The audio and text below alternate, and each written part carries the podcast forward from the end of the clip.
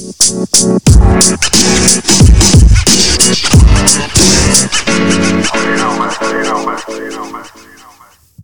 everyone. Welcome back to the Up the Guts podcast. Joining you always is your host, Tricky, my co host, Connor, and we are joined by a special guest, former Frankston VFL captain, Josh Newman. How are you, Josh? Thanks, fellas. Thanks for having me on. Yeah, good. Thanks for coming in. Holty's been Holty was uh, very excited to be here, but unfortunately he couldn't make it. Uh, I believe Tricky has a message to play from the great man, but uh, Tricky's been banging on this for a couple of weeks. How excited he is to have you on here. Very good. Well, it's uh, I've been pretty busy too, so Yeah. it's, uh, yeah, it's good to finally get here and, and get it done. So how? So obviously, how's your day been so far today? Obviously, you're a school teacher. Yeah, yeah, it's been good. It's uh, just sort of I've been pretty busy the last sort of few weeks. I've got year eleven and twelve students, so Oh no. uh, been sort of finishing them all off, and uh, yeah, had a big sort of charity run on the weekend that I was a big part of, sort of planning and organising, and was that that uh, the mountain run or whatever it was? No, it was. It's called Run for Rossi. So, Oh, yeah. um, yeah, for a mate of mine who's uh, battling MND at the moment. And, Yeah. um, yeah, it's to raise funds for for MND, and uh, so that was a lot of planning involved with that event, as well Yeah. as uh, finishing my students up. But it all pretty much, uh, yeah, finished all the students off on Monday and had the event on the weekend. So things are starting to quieten down now, which is Beautiful. Oh, it's coming to the end of the year, isn't it? Yeah. So the did the run go well? Yeah, it went really well. We uh, we raised uh, over hundred thousand dollars. That's was- amazing. Which was pretty cool, and had about four hundred people down at the uh, George Knott Reserve in Collingwood, which is an Yeah. ass, ass track, and yeah, had lots of sort of different running events and, and some live music and, and food and all that. It was yeah, it was Beautiful. pretty That sounds good. Why weren't you there, Trick? Why wasn't I there? Um, I would have been hungover. That would be one reason. would have been very hungover. Yeah, there was a few hungover. That's the issue with that uh, su- Sunday The running Sunday event. fun rate. Yeah. Why weren't you there? Not. Oh mate, you know me. I don't run for anything anymore. I was too busy. Probably had a baby show on Sunday. Oh no! Don't start this again. Never again. Never again. Never again. Now, obviously, we mentioned Holty is not here. He would have loved to be here, but we've got a message from the great man. There is, it is very explicit. It's pretty Well, funny. Well, so, He but sent it's it pretty about, funny. what- what- when did he send it? About eleven o'clock this morning. Yeah. Yeah, hilarious. So we'll play it. Hopefully, this comes through fine. Oh, it's ridiculous. Today's been fucking ridiculous. Like, I'm sick of it. I'm flat out fucking busy today till, I don't know what, I woke up 7 o'clock. I've been flat out fucking studying.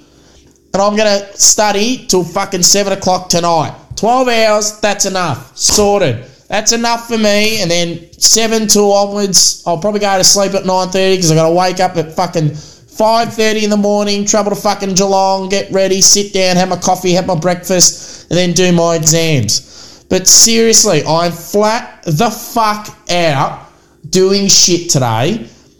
The university website, I'm trying to get a form to fill out, but I click the link and it goes to a fucking error. I'm not the only one with this problem, but every teacher's been on their ass to do it ASAP and done by today. And then the university website just fucking shits itself. Oh, fuck's sake. Made me so angry. And then Clyde Cricket Club have been on my fucking ass because I'm the my cricket coordinator and the junior coordinator. But I passed it on to someone else for the past two weeks. So because I've been flat out at university, flat out at work, because October, November, December's big work working months for the turf club. And clearly that person hasn't even had any contact at all or done a fucking thing, which has pissed me off because I've left it in their hands. And they want me to be a mascot tomorrow at Clyde Primary oh, School to promote the My Cricket and all shit like that. No, I'm fucking busy tomorrow in Geelong. Can someone else out of the 100 fucking people at that club put their fucking hand up for once and actually do something? And then work rings me up about five minutes later and says, the office staff want you to complete an Excel worksheet for the plan of the function today, like a bird's eye view map of how the tables are going to be sorted out. I just said back to them, no, get fucked. Fucking do some work in the office instead of sitting on your ass watching Sky Racing the whole fucking day with your legs up on your fucking desk. Seriously, not hard to make it. You do it. Takes five minutes. I'm flat the fuck out today. Stop pushing me around. Oh, that's a late blow up, I reckon. So obviously, when we listened to part one, there was no blow up, but he's made amends for that. Jesus, what do you think of that? I say, welcome to the real world, champion. That is one of the all-time. He highs. goes mental. Oh. he goes Man. nuts. He He's just- got some good ones. He just gets fixated on things, and he just he loses his mind, doesn't he? Trick. Oh. the great man. But yeah, Don't get him started on um, Melbourne roads. oh, they are shocking. Though. They are it shocking. took me like forty five minutes to get here. Yeah, because you did say you left, and I was like, where are you? Yeah, He couldn't have been too busy. That was a pretty long rant. yeah, I know. That's what I was thinking. Can't be that bad. Uh, now, what's your um, speaking of um, going into more like growing up? What's your first memories of football or growing up as a kid? Um, probably like like most kids, um, sort of either in the in the backyard, probably with with my old man and, and brothers, probably just getting thrown a footy pretty early and, and probably having to wrestle it off each other, and then and then sort of the more formal stuff, probably yeah, like most kids, I was kicking Yeah. and down to sort of yeah as a junior down at Mount Martha Footy Club and.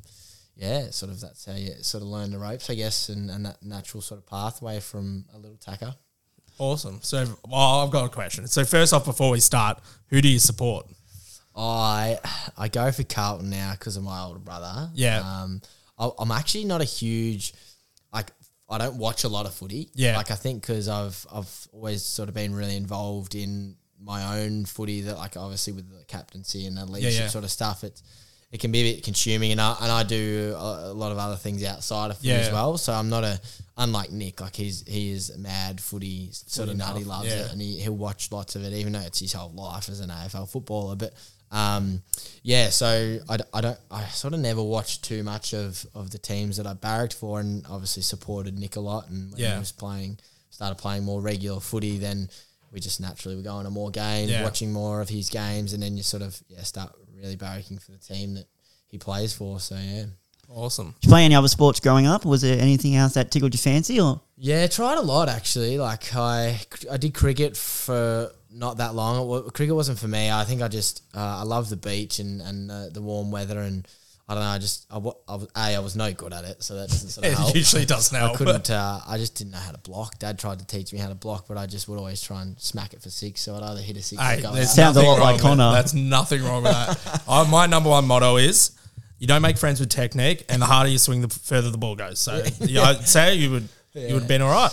So didn't, didn't tried that out. Didn't like it. Sort of didn't last too long. Uh, I, I didn't. I didn't like the helmet either. Just I felt like I couldn't see anything with the helmet on. But um, did a, bit- did a bit of surf life saving. Um, basketball. That was, was probably the only other one that lasted. Um, as long as sort of footy, and then you get to that sort of age where you sort of decide between the two. But I, I still wasn't that serious about basketball. I only sort of played domestic and wasn't really too keen on any of the sort of rap stuff with the late Friday nights and tra- Yeah. lots of traveling and all that sort of stuff. So, um, yeah, that was sort of about it. And then, it, like, sort of later on, um, as a sort of, yeah, gone into uni and all that sort of stuff, and after TAC Cup and all that, and, and uh, all the footy sort of stuff, got into my surfing a little bit more. And, and, and that's probably my other sort of main thing now that I do outside of footy, Yeah. sport wise. Yeah. So you just go for a surf.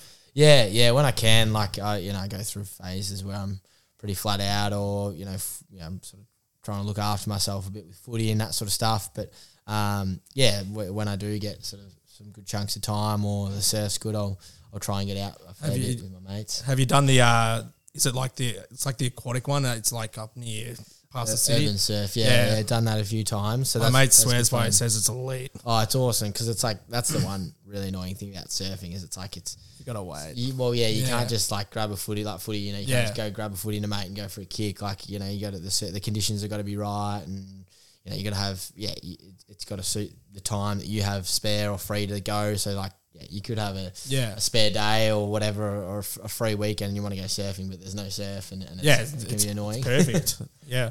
What was it? Um, Graham playing growing up for Mount Martha. What was that like?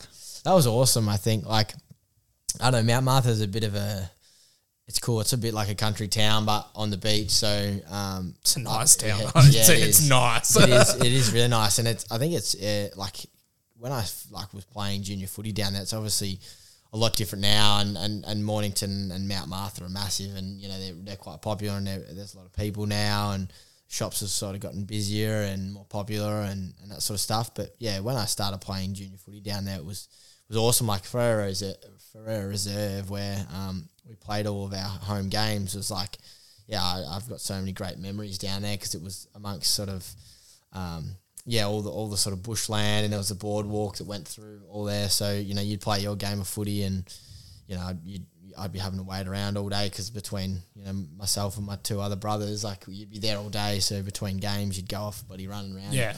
You know, as a little tacker through the through the boardwalk and around the estuary and down to the shops and and you'd be in your, your Mounties kit all day, probably running on the boardwalk in your footy boots wasn't probably safe, but uh, and then yeah, it was it was great. I loved it. Yeah, it was- awesome. So is there like obviously growing up that way, playing footy early? Was there any particular moment in your footing career where you like, hang on, shit, I'm actually pretty good at this. Maybe I can do this full time. Um, Like a particular moment or game that you're like, yeah, I'm good. Probably not. Like I was, I was like really unique. My sort of pathway in a sense because I was, I was always like growing up. I was always the worst footballer in sort of like with who I kicked around with because I grew up with Lachie Whitfield across the road, Yeah, yeah. and then obviously my older brother who was older than me and he's obviously a, a decent footballer as well. Yeah. Um, so you know they were both like just a step ahead of, of me, and I was always really short and like I'm still not that tall now, but I was really small. Like Yeah. growing up, I had a bit of a sort of late growth spurt and became a sort of yeah somewhat sort of decent height, not a normal sort of height, Yeah. but um, yeah, like I think growing up with them, I was just kind of like I was always an alright footballer. Like I, I, was, I went I went pretty hard as a little fella, and um, yeah, I was always surrounded by pretty elite company. So uh, I definitely wasn't touted as being like a, a, really good footballer or a, or a future prospect or anything Yeah. like that. And then yeah, I probably it was probably my 18s year at Mornington where I, I was probably 17, 16 or 17 and um, I was a bottom major, but I'd, I'd had a bit of a growth spurt that year Yeah. and I'd, I'd done quite a lot of surf life saving actually um, with one of the guys, Jim, James Cameron. I don't know if you know James Cameron, who plays um, down at Mornington. He's been there for a fair few years now, and he was obviously he was a top ager then, and his his old man did a lot of stuff with the um, like Portsea Life Saving Club, Yeah. and um, yeah, I was just sort of wanting to get fit and put on a bit of sort of size and strength, and did a lot of sort of surf life saving, and got pretty fit and in, in good nick, and did some training with him, and uh, yeah, and then had a good really good final series, and uh, yeah, even still, like I, I got invited down to the Stingrays. Nick and I both had really good games that day because he was a top ager, and Yep. um, we got invited down to Stingrays. But I just kind of always thought I was sort of the underdog, and Yeah. yeah, I got a bit of interest. And then I was like, went to Stingrays, and I was like, oh, like I'm sort of out of my depth here. Like I'm not, you know, all these kids have been in the program for ages and they're Yeah. guns, and I, you know, I'd love to just you know, have a preseason and see how I go. And then made, you know, then you want to make the, the squad, and you make the squad, and then you're like, oh, geez, like I've done all right. Like I've- I'm lucky, or I've done well. I've worked hard, or whatever it, sort of you put it down to. But then you go, oh, well, geez, it'd be sick to be able to play a game. Then you get a game, and then yeah, and then uh, I think Just the- keeps going from yeah, there, it just sort of went going. Yeah, kept Sounds like a there, goer trick. we love our goers. like goer. but I guess the the only real time that I was like, oh shit, like you know, this is a, a chance potentially here is that you know, yeah, we had a both my brother and I had a bit of interest from Kangaroos um, in our draft year, and they came around to our place for dinner and a meeting and, and that sort of stuff, and then you start to think, oh wow, like this is Hang on, yeah. yeah, mum. this is you know potentially something that you know it's it was weird because you know it's, it's out of your control. So Yeah, it is. it's It like really a- is. Yeah, it's not a choice you make to be like, oh, you know, I'm gonna study this or I'm gonna go to uni and do that or I'm gonna apply for this job or whatever it is. It's just kind of you know you just you tick the boxes, you do what you Yeah. get invited to do, or you know if you have clubs that want to speak to you, speak to them. But um, yeah, and you just got to sort of go through the, the Yeah. process and the motions. But Yeah. um, Yeah, it would be tough in that respect. Like it's uh, literally out of your control. Yeah. You do everything you can, and then obviously it's whether like they like you or not, or like oh yeah, he'll fit nicely. Yeah. Yeah. It would be tough as well. yeah, and a lot comes down to it. Like you know, you learn later in, in your career, and once you sort of you know, have a nick in the system and sort of get to you know know sort of how it works, and there's yeah, there's so many factors that come down to it. Yeah. So it's it's pretty bizarre when you look back at it and go, you know, wow, like the the, the difference that it can have on your life. Yeah. And those sort of sliding door moments are, are pretty pretty cool in a sense. Like I'm, I love what I do now, and I'm Yeah. awesome. Oh, well, that's You good I to love, hear. I love sort of what I do, and I don't think I'd, I'd change a thing if I got asked to be on an AFL Yeah, list tomorrow. yeah. I'd probably say no because oh, I would say no because I yeah I, I wouldn't want to change a thing. How your life's So, going. Yeah, yeah, that's good. That's good. cool.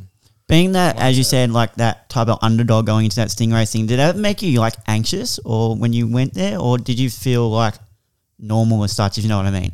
Yeah, I think I was like Yeah, it, it is tough. Like it's a tough age group, like or an age sort of bracket to, to go into something like that because yeah, you sort of you don't really know anyone, and like I knew a couple of people, but I just felt like I wasn't sort of supposed to be there, and Yeah. that I was sort of a like a lot of my career as well. It was always like I always looked up to my older brother and Yeah. thought he was awesome and a gun, and like I sort of followed his footsteps a little bit with that side of things. Corey So- doesn't think about that with trick though. I can tell you that now. so like yeah I, I just um I probably just always thought well like I'm just sort of getting invited because Nick got invited down and I played okay and like you know um so yeah it wasn't probably until later on when Nick got drafted and I sort of I went overseas and I came back and I sort of I had different reasons for coming back to play footy and Yeah. I sort of sort of felt like I forged my own sort of career in a sense and um yeah, yeah, it's uh, they're just sort of the dynamics of it. But it was yeah, it was pretty anxious that sort of going into the Stingrays because you sort of feel like it, you're potentially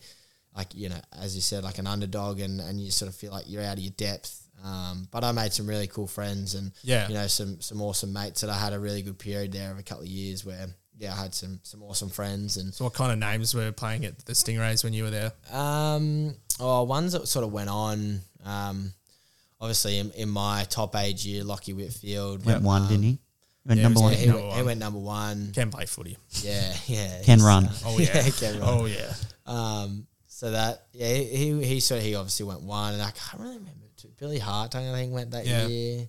Um, You broke the beep test record, I think. yeah, Yeah, I it think did. he- those two used to sort of go at it with the with the running sort of stuff. So, uh, and then the following year was like Jack Lonie and um, Zak Jones. So um, decent, decent yeah, players. Yeah. s- some really good players. So uh, I'm, I'm sure I'm missing some very good players too. Like I said, I don't watch It too was much a while footy. ago, yeah. Um, but no, it was good. It was a good time, and I learned a lot. And yeah, I guess sort of sort of gave me a bit of a foundation um, to, to sort of yeah go on and, and have a decent sort of AFL career. So obviously, I guess the pathway to AFL has changed a lot recently.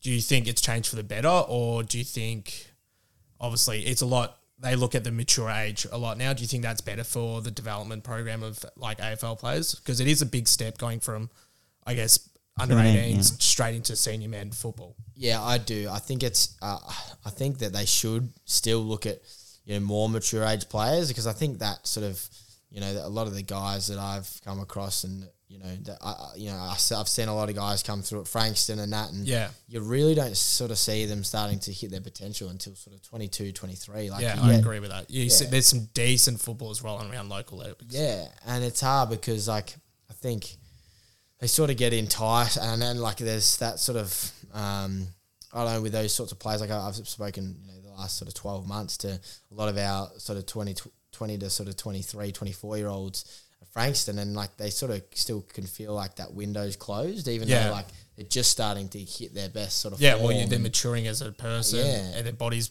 pretty much matured. yeah, Yeah. but they sort of, you know, it's easy to get pulled back to sort of local footy because they're starting to kind of play good VFL footy, so then they can get sort of good local offers and Well, yeah, the cash is decent. Out yeah, um, so that, you know, it's it's harder to try and it's harder to keep them in, in that sort of pathway and that system because I think, yeah, VFL. Uh, as much as sort of, I still think they should be looking at more mature age players. I players. agree with yeah, that. because then I think it would also entice players around that sort of twenty two to twenty five sort of age bracket to continue to sort of persist and keep going. yeah. Because a lot of people do give it up after that that, that 20 well- age group, or they don't do it for the same reasons. Yeah, well, life gets in the way. Obviously, you, you Yeah. have to go out Family. and work and stuff. yeah, But like, I think it's like you said, is that the mature age person is probably a better option. At sometimes they actually have life experience, they understand the real world, and then once they get thrown that opportunity, they want it. Like they're not going to work their ass off to make their mark on the AFL and stuff. What are your first memories of going down to Frankston, and who um, stood out to you straight away as like a leader of the pack? Um, yeah, my memories were yeah, it was different. Like it was so different to what um like AFL footy and Frankston in particular is now. Like uh, I was a, I was really young, like, and I felt you know I'd, I'd obviously again like I felt like I was back at like we spoke about the Stingrays stuff and feeling like out of it out of depth, and then I obviously sort of built up a bit of a reputation now, and I played some good footy, and I got invited back as a 19 year old, and you're a bit older and a bit more mature than them, so you sort of feel like you belong and that, and then all of a sudden I was like, you know, thrown back in the deep end, and I was at, at Frankston, and there was men like they were genuine, you know, back then Yeah. as well. They had a lot of mature age, like real solid, mature age players. And um, yeah, again, my older brother was there, and I was kind of just sort of following his footsteps Yeah. a little bit. And um, it was probably it's a bit of a bizarre experience for me because I'd always, like I said, looked up to my older brother and sort of thought he was a lot better than I was. And then my first year there, I I, I had I played my first game in the twos. I had two possessions, and I was like, I'm I'm no good at this. Like I'm, I'm gonna be like I I- I just can't play against men or something like that. And then the next week I had a, a, a pretty decent game and another all right game, and then got into the ones and and I, I had a really good Yeah. first game. I don't know what it was, but I was expecting to have a first stinker again in the in the ones, but I actually played all right. And Yeah. um, yeah, the coach then was pretty excited because I was sort of only 18, um, 19, and and then um, I ended up playing the rest of that year in the ones. My older brother Nick was playing the twos all year, Yeah. so it was a bit awkward for me. It was a bit Finally awkward, beat- bit awkward over. at home. Yeah. so, um, but yeah, those things changed pretty quick. The following year, he, he pulled his finger out and, and had a crack. Yeah.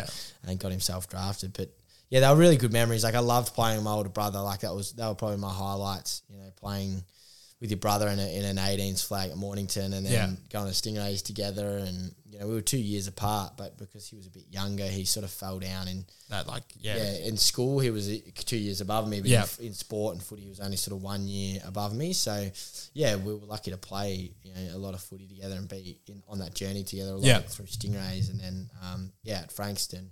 Um, but yeah, they were, they were good memories, and I think back then sort of Shane Hockey was the one that sort of stood stood out and. Um, yeah, there was like Ziggy Elwin. Um, Yeah. you know, he was he used to take these amazing big marks, and the crowd loved him. And um, you know, Michael Lowry, Scott Simpson, they were all these like look like Luke Potts, like they were all these older guys that, um, yeah, they sort of really yeah put their sort of stamp on on Frankston VFL footy. But it was old school, it was real Yeah. old school back then Yeah. as well. Like you know, um, yeah, it was just old school sort of. Yeah, VFL footy. So it's changed a lot since then. Yeah, Like it was. brutal, yeah. What's brutal. what part do you like? Do you like the old school? Do you prefer that type of footy or new Um, da- nowadays? I think um, I prefer the. I don't know. I, I, I sort of adapted to it well because I was a really physical, contested player, and, Yeah. and sort of prided myself on.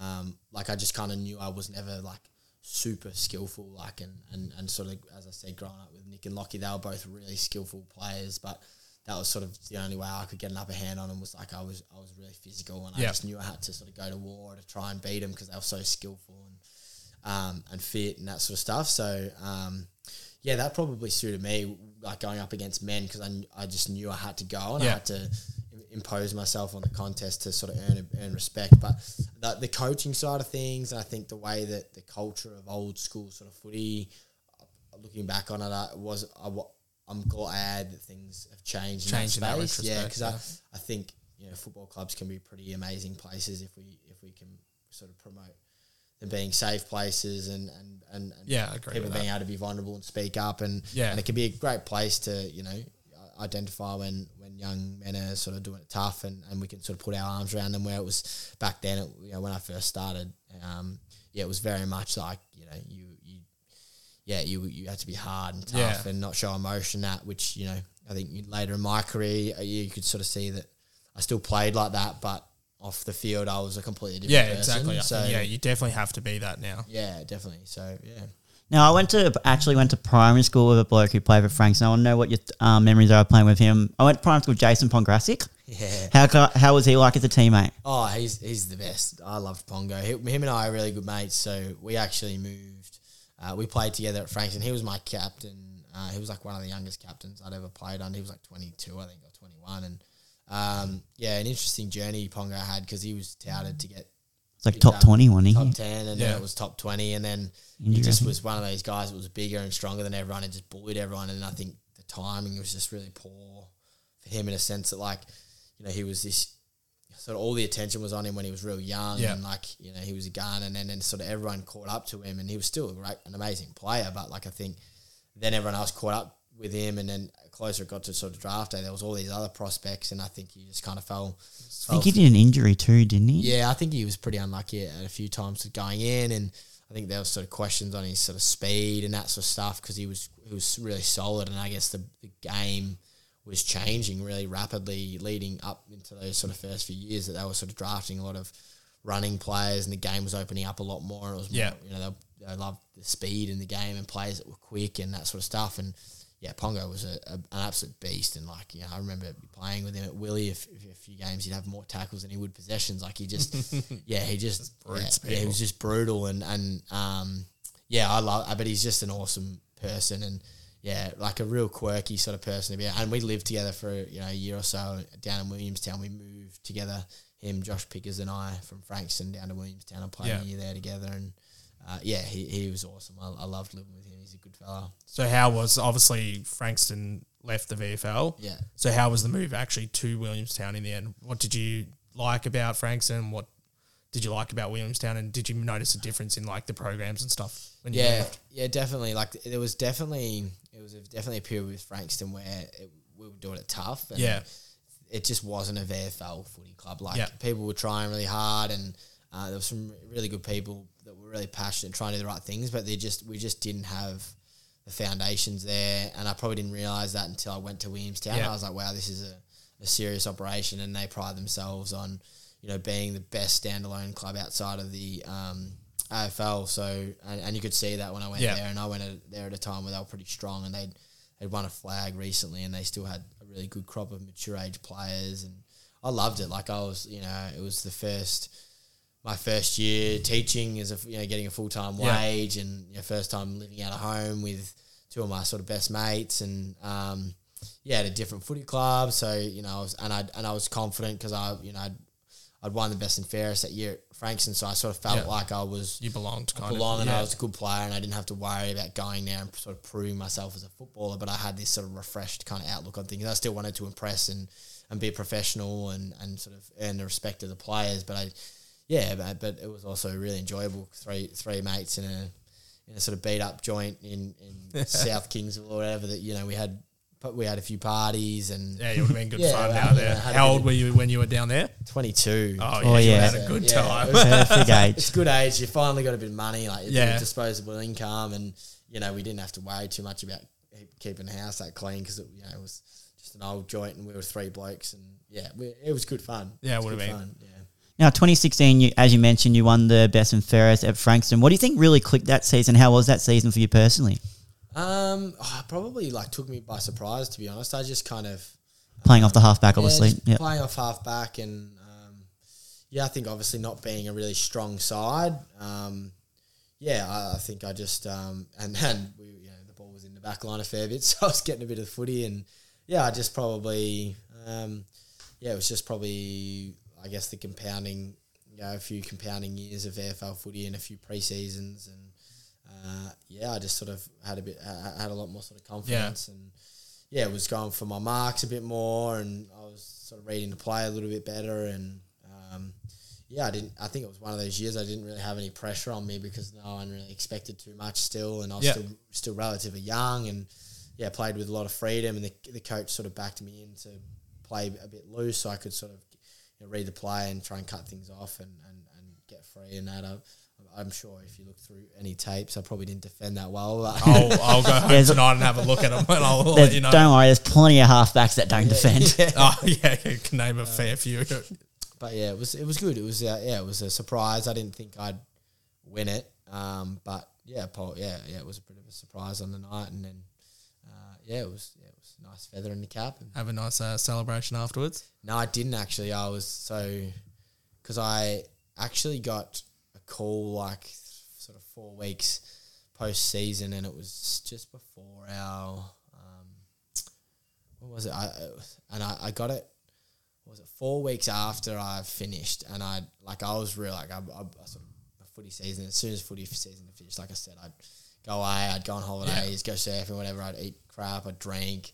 Yeah. You know, and at that age as well, you'd, you'd, you'd pro- try and be pretty strict throughout the year. And we played a lot of Sunday games back then, so Yeah. you couldn't really go out and have a beer that often. So season finished, and I just, I reckon I put on five or six kilos in four or five weeks. And now I actually had a call. Um, I was rocking up to my sort of last, uh, one of my like last blocks of placement at school, and I got a call from Essendon asking me to sort of come and do a private testing day. Oh, yeah. Um, in four weeks, and I was like, shit, I've like put on about four or five kilos, and I'm, I'm not feeling fit, and I got I got only sort of four or five weeks to get fit. So, um, yeah, I didn't really tell too many people about that, but um, yeah, I had to sort of, I had to start fully stop drinking for four weeks. had to like be like really careful Yeah. with my aid. I had Rick Mirabella, who was sort of the fitness guy back then, that sort of helped me out, and yeah, it was real strict diet and food and training and that to try and get as fit as I could in that sort of four or five weeks to Yeah. impress at the testing. Yeah. Yeah, and then obviously when you went to Williamstown, am I right in saying you were VFL state representative? Yeah, so I was lucky enough to, um, yeah, I went to Williamstown and learned a lot off Colo, and, and he probably taught me a bit more about defence. Um, yeah, I only had probably four or five touches the first couple of games because he just he, he didn't want me to get the footy. He's like, I don't Yeah. want you to get the footy. I want you to learn to defend, and then once you learn to defend, you can kind of play off and, and you'll get the balance right, sort of thing. So yeah, I, I learned a lot about my game, a lot about defense, and um, yeah, I was lucky enough to, to sort of get selected for the, the last ever state representative game for Victoria. So, which was a great experience, and um, yeah, I enjoyed it. We got pumped, but um, yeah, That's and right. that was why it was the last ever one. It's all about the Yeah. experience. But yeah, it was cool. Cool to have the Yeah. jersey and I still got it at home and with the big V on it. So yeah, it was cool. Do you reckon they should bring back state of origin footy? I think they should, um, but they just have to do it properly. Like Yeah. in, you know, uh, like we played a team that had been training for four or five weeks leading into it. And Yeah. we, we had two training sessions, and one of them was, you know, we, an information night and going through it all, and then we went on the park for a bit of a kick, and then the second one was a proper training session, and You we don't had dinner. it, yeah. yeah. like you didn't get to know anyone that well, and, and it was a great experience still in that, but yeah, like you, we were coming up against a side that took it really seriously, Yeah. and, and they were training for a few weeks, and it was yeah, it was pretty obvious in the game that they were just sort of out yeah outplayed us and, and had a bit more connection than we did. Yeah. And did did you get invited to the state combine at the end of that season too? I believe. Yeah. How was that? Yeah, yeah, that was that was another great experience. So I, I think I'd already that was the second one that I'd been invited to. So I got invited to one uh, in my draft year, I think, or maybe 19s. No, I think it was in my draft year. I got invited to the state combine, and yeah, that was that was cool. But then, um, yeah, the second time round, I was, obviously a bit older and um, a bit more mature, and um, yeah, was sort of able to go into it. Um, yeah, the best that I could. I, I still look back on it all, and I probably didn't take. I, I probably didn't put in the work that was needed to be an elite athlete, um, and and probably didn't realize that you probably got to do that work. To the hardest part is to get drafted. Like Yeah. that's what you know. That's what I I truly believe. The hardest part is to get drafted, and then once you're in the system, you know you. Things don't work out for some players, and it does for others. But you know, at least you You've got your foot in the yeah, door, you got your foot in the door, and you're in an elite program, and you can you're surrounded by elite athletes, and you can kind of learn the ropes and, and just sort of yeah you put, apply it and, and see how you go. But yeah, to, to get drafted, you got to do a lot. You know, you got Yeah, to you you got to be making a lot of sacrifices, and you got to know those things from a young age, which is hard when you just turn eighteen. You, you wanted to go out and have fun with your mates. You you know, I was at uni and we were going on. Studied outdoor ed, so we are going on trips and all that sort of stuff. And you know, you want to stop at the Burberry Bakery and have a pie and all that sort of stuff. And All the KFC Yeah, on a Sunday yeah. morning So- when you're a bit hung. those things I probably didn't learn until I came back from overseas, and I I, I I really wanted to kind of get the most out of my footy that I could, and I really started taking some sacrifices to get in Yeah. good enough nick. Um, but yeah, those experiences were still really good, and I still remember those, and they were daunting. I remember being really nervous, obviously, because it was such a such a bizarre experience. Like you're there with a whole lot of other guys that you don't really know them all. You're all competing to get drafted, and you've got AFL recruiters watching you, and it's just like I'm a really easy going, like Yeah. you know, like It would. It would be. Yeah, Yeah. like- I wouldn't. I wouldn't be able to do it yeah. either. So you want to sort of yeah, it's just yeah, it was really a bit uncomfortable for me at times because I'm you know as I say I'm pretty easy going and I'm not a too I don't take anything sort of too seriously and uh, but it was a very serious like you know experience and you know, everyone's watching you and not sort of saying too much and you just kind of got to yeah Doing their little It'd be whispers. very daunting. yeah Yeah. Like. so. Yeah. In 2018, you took a year off the game. Is that right in saying? And took a surfing trip to South America with some of your mates. You said you needed some time away from the game. What was this, and how did this help um, you mentally, or even going into the 2019 season? Yeah, um, no, yeah. So I don't know. I just sort of, yeah, as, as I said, I had the draft combine, and then previous to that, which sort of met, not many people sort of know, but I'd, I'd had a few sort of, pretty much, the, you know, from that 2016 best and fairest at, at Frankston, I, I kept getting invited back to sort of private testing days with Essendon. I don't know, they must have liked me, but never enough to actually take me. But for a few years in a row, there, As an Essendon supporter, it would be pretty tough uh, being there at the minute. So Yeah. I think you dodged the bullet there. um, so I'd had a I had a few years back to back where I, you know, as I I've said earlier, like I loved my footy, but when it was done, I was like, sweet, Yeah. sort of happy for it to be over for thing. for a month, Yeah. for a couple of months, and, and go surfing and go on a couple of trips and that, and I'd I'd always sort of get those calls sort of two or three or four weeks post season when I'm trying to switch off, and then I'd like crap, and then I have to go into sort of overdrive mode and get really fit really quick and Yeah. train and, and all sorts of stuff, and then you you go through through that process, and then you wouldn't get drafted, and then you're back at preseason again. I'm like, Yeah, far out. I feel like no I haven't time had a yeah. break, and I was sort of yeah, I just wanted a bit of a break from it all, and I kind of lost the. I sort of lost that, especially that last year at Willie. Like we played finals, and um, yeah, there was a bit of I had obviously a bit of interest, and I got invited to the combine and um, had the state game and that, and it was like I don't know. Pe- people would question like, "Oh, are you are you playing for the team, or are you playing to sort of get yourself drafted?" Which I was never someone that you know I was always a team first player, and I Yeah. always played like that. But I, don't know, I just I was like a bit over sort of politics and the whispers of stuff. And, Yeah, fair enough. um, all the other stuff outside of it. I just enjoyed playing and playing with my mates. So um, decided to take a year, take a year off, and a couple of my best mates who don't play footy or anything like that anymore, um, and mad surfers, and, and they were like, "We're going on this trip. Like, do you want to come?" And I was like, "Far out." Do I give it one more year to try and sort of get picked up? And I was still sort of 23, 24, or do I take off and and you know take Enjoy life. Yeah, well, and, and just take it like it was one of those ones like my two best mates, they're twin brothers. Um, my, my best mates, we're pretty much like three brothers. Yeah. We get along so well and we argue and fight like brothers and that sort of stuff. And, and it was like, well, that trip will never happen again. And it never will happen again. And it was the absolute trip of a lifetime. And we talk Yeah. about it. I talk about the trips and the stories with them all the time, like monthly, and we every time we catch up, we talk about it, and we'd love to go do it again. And we we're going to do a little reunion trip, like no, nowhere near as long, but like we missed a country in Nicaragua, and Yeah. we, we wanted to do that, but we weren't allowed in at the time. They had a sort of Civil civil, civil unrest Yeah, and that. yeah. So um, we're going back to do that as a bit of a sort of memento because we're really looking forward to going there. But yeah, I, I don't regret it at all. Like yeah, it was it was just a it was an awesome experience. I learned a lot about myself as a You person. You Um, learn, yeah, yeah. you learn a lot when you travel. Hundred percent. And then I came back a better footballer and a, a better sort of leader and all that sort of stuff. And yeah, got more out of myself because I feel like I, I had different reasons to play footy when I came back. What was your favourite place when you went over to South America? Or Me- it have to be Mexico. Um, yeah, we ended up spending seven weeks in Mexico. So uh, yeah, Yeah. we couldn't get us out of there. Don't worry, I, I'm, I've been told I'm not allowed in South America. I had a couple of mates who went to South America. They didn't leave. I think it was Colombia or something for like three months. Yeah. they just yeah. oh, this, it's pretty cool. Like, yeah, some of the some of the stuff you're like like beach clubs and all that of stuff that just don't really exist here. And you know, you yeah, it's just It's wild. Yeah, and like you know, you could be on like just walking out of the surf all day, and then you walk into a like bar on the beach, or like you you know, there's little ladies that just come up to you with these like the most amazing food that they just sell you on the beach, and like I'm a huge beach bar, like I love the beach, but Yeah. you know, there's not much sort of.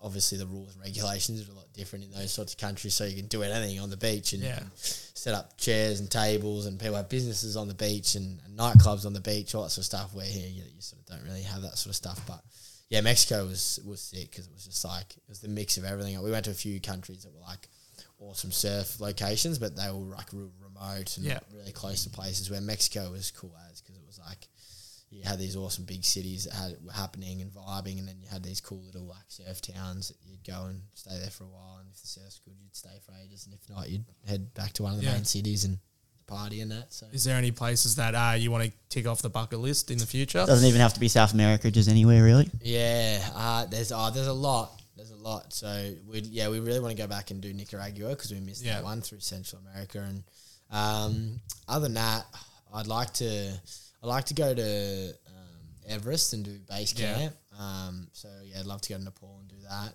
Um, I've done a fair bit of Southeast Asia, but I'd like to go back and do sort of a bit more of that. Um, Have you done the cliche Europe? no, I haven't yet. I, Oh, you got to do Europe. yeah, I think That's I a, oh, Europe's good. yeah, You went to Europe, didn't you? I I've done Europe. Yeah, yeah. Germany is the best place in the world. Munich, wow. Yeah, well, I think I'll definitely, I think I'll definitely do that.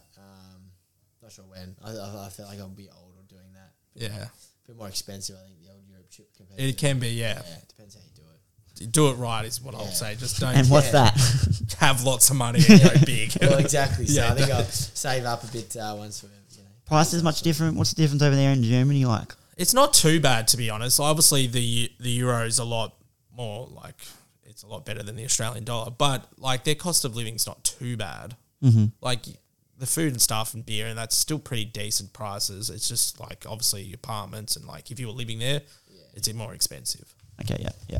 Um, and 2019, Frankston moved back into the VFL, and you were named club captain. What did this mean for you, and what was the honour like?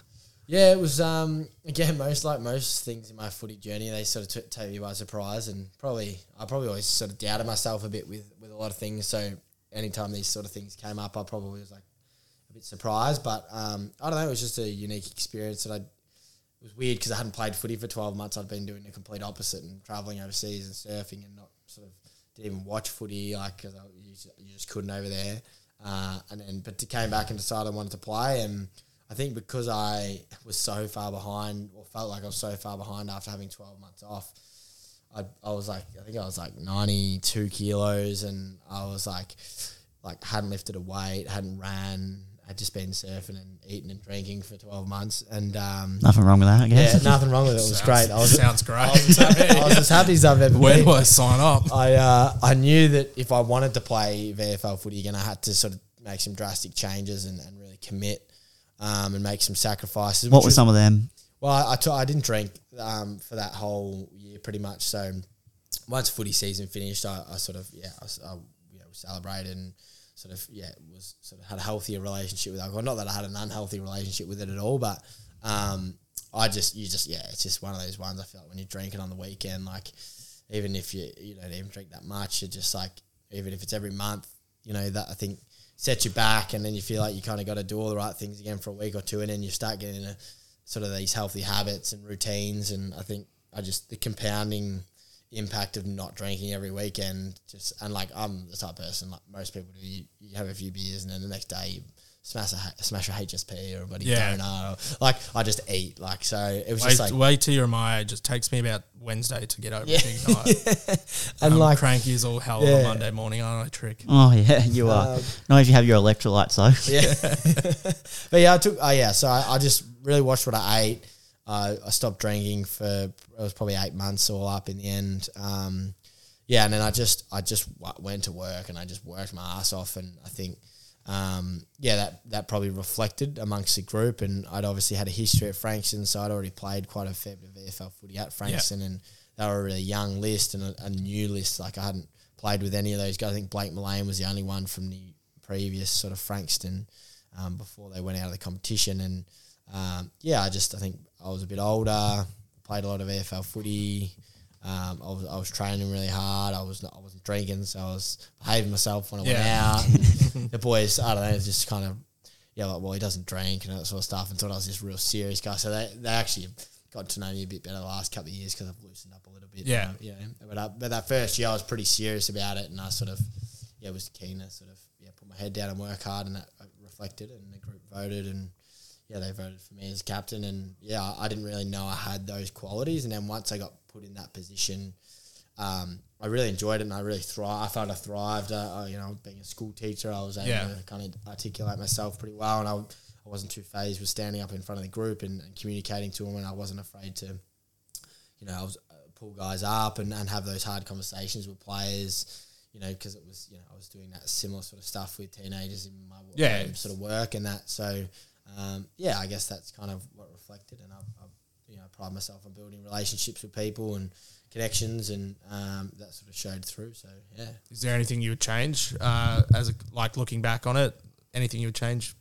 Um, probably not. Like I, not that I was perfect, uh, but I made mistakes, and you learn from those mistakes. And um, yeah, I think I, I, you know, I don't, I don't like to regret anything because I think everything that you do that happens, It's for a reason. yeah, it happens for. you learn from your mistakes as well. Yeah. And if you don't, yeah, that might have, you might have stuffed something up there, or you might have done something, or said something that was embarrassing, or the wrong thing, or you upset someone. But then from that, you learn, well, wow, like I got to be careful what Yeah. I say, or like you know, you do something, and then people do the same sort of thing, and you realize, oh, far out, like I'm, you know people look up to me and I got to be careful with what I do and and people sort of are looking to me to sort of how they want to behave and sort of the type of person they want to be or a young man that they want to be because you're the captain and they sort of look up to you and I guess understanding that was Yeah, I, I can learning relate curve. very highly with that. Yeah. Now, obviously, it's changed a lot these days. But did you find see a difference from when you first started, like in the VFL system, to ne- to when you were captain? How you had to lead, like how you had to build relations with different type of players. How did you find that? You, did you have to adapt to it, different certain situations and stuff like that? Um, yeah, I think I like. I wanted to be different. Like I wanted to sort of make a like a bigger impact outside of the footy side of things. So I think I put I invested a lot more time into compared to probably previous captains that I'd had, where they there wasn't much responsibility really. It was you know about having to rev the boys up and, Yeah. and you know that was it was you know they facilitate you know some like it was just like getting blokes up and make embarrassing them or you know getting them to tell stories or you know planning a, a, an awesome piss up or whatever it might have been. And it was you know, about getting boys in at halftime giving them a rev up and yelling and screaming and that which there's always a time for that. And yes I still plan social functions that were great and fun and Yeah. pissed and had a good time. That's an important part of it. Not that but it, it was about promoting the fact that like and not I feel like football clubs were like were just peer pressure you know could, could be these big peer pressured environments that people feel like they had to A boys' club certain- society, yeah yeah. yeah exactly Yeah, right. Boys club and and sort of felt like they had to do or things or behave certain ways To try and fit in. to fit in Yeah. where you know I, I facilitated a lot of fun things and that sort of stuff and but I wanted to really share the message with the players that it was okay for them to be them and that diversity is great and that we we want lots of different personalities. Like you don't have to fit this mold of like a hard tough footballer The and- macho man, yeah. yeah um and I just I think I invested a lot of time to caring about the players outside of footy because Which I think you have to do anyway general society. And as Yeah. a school teacher, you would understand that. Yeah. As for myself, I look after a lot of 15, 16, 17 year olds. Yeah. And through the years, I've noticed that you can't be this hard ass to them anymore. You've got to be a literal a parent to them some, Yeah. sometimes. Hundred percent, and that's probably the like you said with the question. Like the biggest change is that you can't just yell and scream at people. Like No. it just doesn't work anymore, and, and you need to build that relationship first. And you can have hard conversations with people, but if you've got the relationship there that you've built with them, and they trust you and they respect you, and then you also follow up from that hard conversation and give them some direction, um, then you know. You, you're doing all you can to you know not burn those bridges and, and And they start working for you a lot better too, I find as well. Hundred percent, because they know that you've invested and you've cared for. Like you, you've invested in. You've, you've you invested care. your Yeah, time yeah. in them and they respect that and 100. they look up to you for it. Yeah. Did you find um, being a teacher, as in your um, your career, helped that a lot? Hundred percent, yeah. So I think it's they've sort of both helped each other in a sense. So I'm a better teacher for the stuff I've done within the footy world, and I'm a better, you know, captain and hopefully potentially a better coach um, for my teaching experience. So I think it's all, you know, it's all relative and it's all similar in the sense that you know for me it's all about relationships and it's building building relationships and it's with the education stuff as well as the footy stuff. It's you know with my students I I really invest my time early into asking questions and, and finding out who they are so that I can teach them better and I can cater for their learning better. Just like as players, you know, if you get to know them on a different level and you talk to them about stuff other than footy, then you can try and understand what, you know, you know if they're coming off, if you find out that they're a buddy, I don't know, you know, a, a tradie that's waking up at 5 a.m. and they're working physically all day and they come to training and they look exhausted and they're knackered and you're spraying them for looking like they don't want to be there, Mm. you know, and then they go, well, this is this is bullshit. Like it's all too hard and I don't want to do this anymore. And uh, Yeah. you, you understand and you go, all right, like mate, you, like your work must be pretty flat out. Like what have you been doing? And And then you find out, you know, reasons why people are, you know, behaving a certain way or not doing this or doing that. So yeah, I think just understanding them, you know, the students, I can I can teach them better, and understanding the players, you can kind of guide them and lead them better. Yeah. Awesome. Now, as you mentioned, coaching, you've recently been appointed uh, captain coach of Mornington Football Club. What en- persuaded this, and how excited are you for the future of this? Yeah, just have to correct you. Like not captain coach. I couldn't couldn't take that away from Adrian Speedy. He's Oh, an, right. He's an absolute superstar. I've done my captaincy duties, so I'm uh, moving on now to the coaching. So, um, yeah, Player coach, I've yeah, pl- player coach. Yeah, Yeah. player coach. I think it's just the the old, isn't it? Like it's Yeah, always the cap, captain coach. that's captain what, that's what coach, they always yeah. used to call it, wasn't it? So a few, a lot of people say it. I've said it a couple of times, I think, as well. But uh, yeah, just the coaching, um, the captaincy in itself is a big job, um, and you know, Speedy's doing an awesome job down there, and um, yeah, the coaching I didn't really, again, didn't see coming. Um, uh, Bit of a trend. yeah, yeah, literally. So, um, but I think I don't know. It's just one of those ones that, um, yeah, I was getting a little bit older. Life's changing a little bit. We, you know, my partner and I bought a house uh, in Mornington, and we're looking to sort of settle down. And and I really want to. I love community. Like I, that's Yeah. a big part of sort of why I do things, and I love the fact that you know footy clubs play a big part in community, and it's it's a really important part of a community. In Frankston, um, it was a community in a sense, but it's a lot more about the footy and it's the VFL and they didn't have a great it's not like it's not community footy. It just isn't. Like Yeah. it's VFL state league footy and it's it's it, you know it's it's great and it's it's awesome for the footy side of things. But I was just blown away with you know how you know how much I guess you can have an impact on the direct community, especially the community I live in. Um, and I was really impressed with Mornington when they came to me and, and sort of had the same sort of vision as as what I have and the impact that I want to have. And they could kind of they found out a bit more about myself and sort of what I do and how I go about things, and that sort of aligned really well with them. And um, yeah, it was a, a unique opportunity and one that I probably didn't think I would. I think I was, I've said this to a few people. I think I told my partner Sarah, um, probably six months earlier, don't ever let me coach. and bang, I saw how stressful it was with our coach at, at Frankston, and you know, it was, yeah, he was sort of battling a bit with just like you know struggling to get coaches to training, and like Yeah. you could see that he was pretty stressed with some stuff, and it's just a huge workload. And um, but yeah, Mornington really you know gave, offered a lot of support and put some really good people around me, and Yeah, awesome. yeah, uh, yeah, it's something that um, I'm excited about. I'm a bit nervous because it's it's it's new and it's it's it's a big job. Um, and the expectation, like there's so many people that you know at Frankston it was just one team where you know Mornington it's a massive club. Like you got Yeah, what three sides? three three men's sides, three or four women's sides. Jesus. Um, you know the netball as well. So um, and everyone's excited. It's great that everyone's excited and there's a lot of buzz about the club. Um, but yeah, it's going to be a steep learning curve, and but I've got really good support around me. And I wouldn't have taken the job, and I probably wouldn't have taken any other coaching jobs um, if it wasn't, you know, for the fact that it was Mornington, my home club, and Yeah. and that I, they just gave me so much tr- trust and faith that they'd support me and put everything in place around me to help me um, in my first, sort of first year or so. So what can we expect from Mornington uh, going into next season then? Flagged? Um, well, I would have said that probably three or four weeks ago, but the Division Two recruiting has been off the charts. It's, Oh yeah. um, a lot Yeah. of clubs are looking really strong. So um, as I, as I think someone might be uh, walking in, and maybe a recruit of yours. yeah, yeah. So uh, we've been um, we've been really looking at, I guess, strengthening the like. Yeah, the the depth and the, the younger guys coming through. So I think the club have really decided to, um, well, they probably identified that they were lacking a lot of sort of those pathways and keeping good young Yeah. talent in there for sustainable success. So yeah, we've been speaking to a, a couple of sort of yeah, a lot of young guys that w- we think are pretty talented and, and that we want to get to Mornington um, to help build that sustained success. But we also think that we can have success in the short term as well. Yeah. Um, because there was a lot of players that just kind of after COVID probably went away and did different things and that. Now they're starting to come back. Now they're coming yeah. back, and we've got Jacko Calder back, who's a gun key Oh, yeah. forward.